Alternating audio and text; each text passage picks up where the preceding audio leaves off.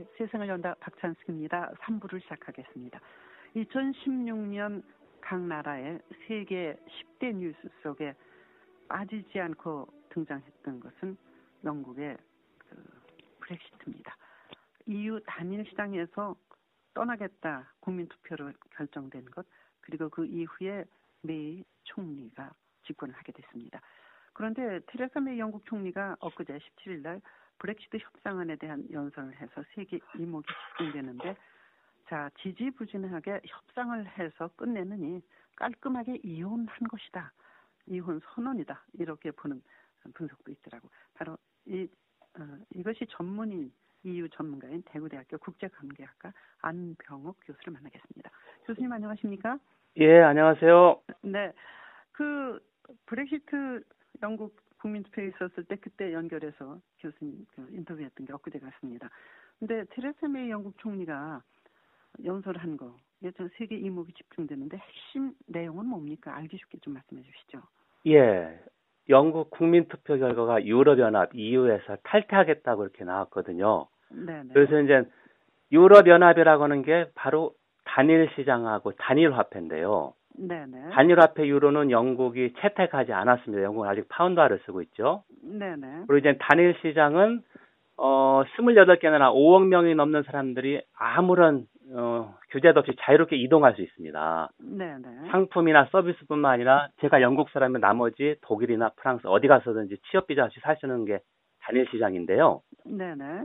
어, 영국이 EU에서 탈퇴하겠다는 이 단일 시장에서 나오겠다는 걸 공식적으로 어, 표명을 했거든요. 네 네. 그러니까 이제 아주 당연한 말인 것 같은데 그동안에는 왜 이게 좀 뭐랬냐면은 그렇죠. 메이, 예, 메이 총리가 상당히 애매모호하게 이렇게 이야기할 수밖에 없었던 것은 경제적으로 봐서 단일 네. 시장에서 나온다는 건 영국 경제에 좋지 않다는 거거든요. 네 네. 어, 그렇기 때문에 상당히 모순돼서 이거를 좀 제대로 표명을 못 하다가 워낙 말이 많으니까 네. 그 취임한 지 6개월 만에 자 나는 정식으로 유럽 연합에서 나온다. 그러니까 저기 앵커께서 말씀하셨듯이 이- 이혼 빨리 하자 이렇게 공식적으로 어, 표명을 네. 했고요. 네. 거기서 또 하나 중요한 게 어, 단일 시장은 관세 동맹을 포함하는데요. 네. 관세 동맹이라고 하는 것은 상품 교육의 경우에 관세가 없고 네. 그 다음에 나머지 비회원국 상품에 대해서 유럽연합 모든 회원국들이 단일한 관세를 부과하는 거거든요. 아, 네. 자, 네. 그래서 관세 동맹에서 탈퇴한다는 것은 영국이 미국이나 다른 그 어, 비회원국들과 FTA 자유통상 협상을 협, 체결할 수 있다는 이야기입니다. 네. 그러니까 영국은 이제 투, 어, 두 가지 트랙으로 해서 EU에서 빨리 이혼하고 네. 어, 미국하고 같은 그런 큰 나라하고 FTA를 하겠다 그런 그 두 가지 압박 이렇게 네, 얘기했습니다. 양자 간의 협상으로 들어가겠다 이런 얘기군요. 예, 맞습니다. 예. 그런데 이제 그때 브렉시트가 국민투표에서 찬성표를 얻은 거는 이민자들이 많이 몰려와가지고 난민들이 와서 일자리도 뺏고 이래서 아주 국민들이 싫어했던 거 그것도 아니었나요? 이런 것이 어떻게 되나요 앞으로? 예. 단일 시장에서 탈퇴한다고 하는 것은 이민 통제를 하겠다는 이야기죠. 아, 네. 두 개가 양립할 수 없으니까. 네. 그래서 이제 메이 총리가 강조했던 게 국민 투표의 뜻이 이민을 네. 통제하라고 했다. 그래서 경제적으로는 손실이 될 수 있지만 그렇기 때문에 네. 단일 시장에서 탈퇴한다. 그 대신에 EU 단일 시장에 최대한 접근할 수 있는 협상을 하겠다. 왜냐면은 영국 네. 수출의 절반 정도가 유럽 연합으로 갑니다. 네. 그러니까 영국의 가장 큰 시장이니까 이거를 포기할 수 없지만 네. 이민 통제를 무엇보다 우선하겠다. 이렇게 아, 딱 우선순위를 네. 정한 것이죠.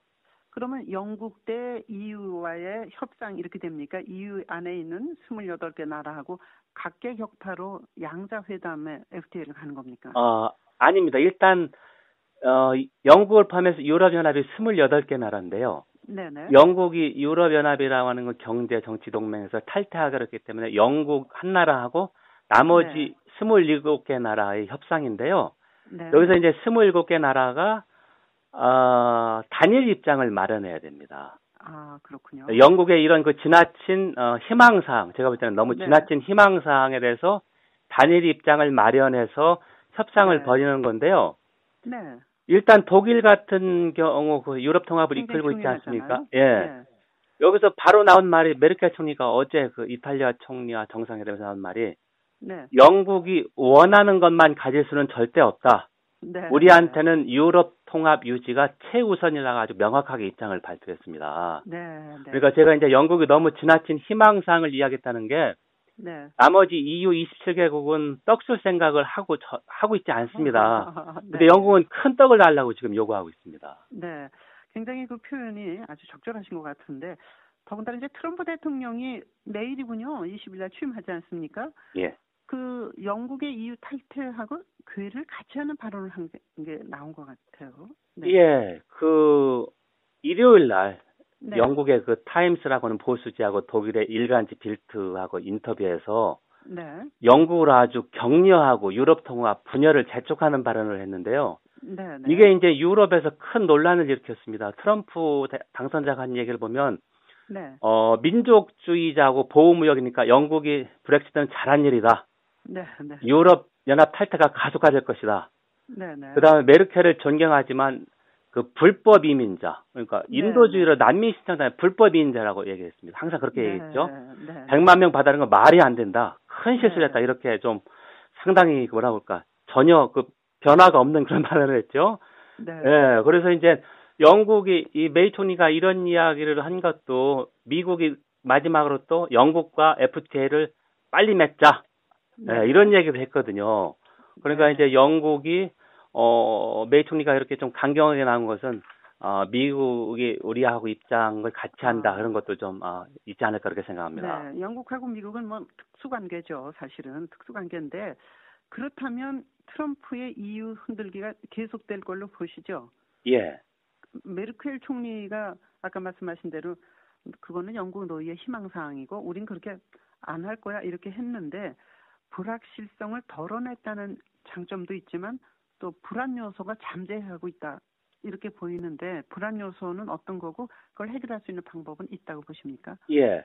이제 어 영국의 브렉시트 그러니까 EU 탈퇴가 가장 큰 문제가 불확실성이거든요. 네네. 영국이 EU를 탈퇴하긴 하는데 앞으로 어떤 관계를 맺을 것인가 아무것도 나온 게 없습니다. 네. 그래서 이제 메이 총리 연설이 어, 지나친 희망사항이었지만 그동안에 말로 나, 거론됐던 걸 총리가 공식적으로 입장을 밝혀서 네. 단일 시장에서 탈퇴하겠고 관제 동맹도 탈퇴하고 그 대신 최대한 단일 시장 접근을 어, 모색하겠다. EU하고 포괄적인 FTA를 하겠다 했는데요. 네. 어떤 식으로 할지는 전혀 나온 게 없습니다. 네. 자, 그렇기 때문에 이제 불확실성은 계속될 수밖에 없는 그런 상황이고요. 아, 예. 제가 볼 때는 앞으로 이제 영국 일대 나머지 EU 27개 나라, 27개 나라가 이제 단일 하나의 블록으로 협상하는 거거든요. 네네. 이제 질긴 협상이 올 상반기부터 시작될 텐데, 네네. 어, 그 상당히 순탄치 않을 것이다. 왜냐면 영국이 요구하는 거하고 네. 나머지 단일 블록 EU 27개가 줄 수 있는 게 분명히 한계가 있거든요. 네. 네. 그런 상황입니다. 그래도 메이 총리도 생각이 있어서 단호한 입장을 표명한 것 같은데 각국이 또 선거철로 접어들잖아요. 프랑스 뭐 이런 나라들이요. 예. 영향을 받겠죠. 예, 당연히 선거 때는 되도록이면 국내 정치의 그 공격을 받지 않으려고 하거든요. 네 네. 그래서 이제 제일 중요한 나라가 프랑스인데 4월 23일 날 대통령 선거가 있습니다. 네 네. 여기에서 이제 어, 현재 정당 지지도 1위를 달리고 있는 게 민족 전선인데요. 네, 극우. 예, 극우 정당이고 네. 어, 탈퇴를 외치고 있는데 이런 정당을 앞두고 프랑스 어, 기존 정당이 영국한테 허락허락 해줄 이유가 전혀 없습니다. 네네. 그러니까 영국이 어렵다는 얘기고 또 하나는 가을에 9월이나 네. 10월에 독일도 총선이 있습니다. 네, 네. 그러니까 영국한테 어 평상시 같으면 조금 더 고려를 할 수 있겠지만 선거철이라는 특성상 영국한테 협상해서 이렇게 양보할 수 있는 여지 같은 건 점점 줄어드는 그런 상황입니다. 예. 이탈리아 저 정치인이 유럽의회 신임 의장에 됐다는데 이것도 영향을 미칩니까? 예. 어, 이탈리아 그 안토니오 타, 타이안이라는 그 중도 우파 사람인데요. 네네. 어, 유럽의 의장이 이제 원래 5년인데 이제 2년 반에서 교체가 됐는데 원래 아. 베를루스코니 그 네. 전진 네, 이탈리아당 핵심 참모였습니다. 네, 네. 어, 그래서 이제 조금 포퓰리스트 경향은 있지만 이게 네. 어, 유럽의회가 어, 중도 좌파하고 우파 어느 정도 균형을 맞고 있기 때문에 네. 그렇게 함부로 어, 멋대로는 할 수 없다 이렇게 좀 생각합니다. 네. 그 유럽 얘기 블랙시트 얘기를 하려면 안병욱 교수가 바로 기자하다 거기 유학 가서 이걸 하셔서 굉장히 그 도움이 되는데 그 뭐 좀 팟캐스팅 뭐 이런 거 가지고 계시죠?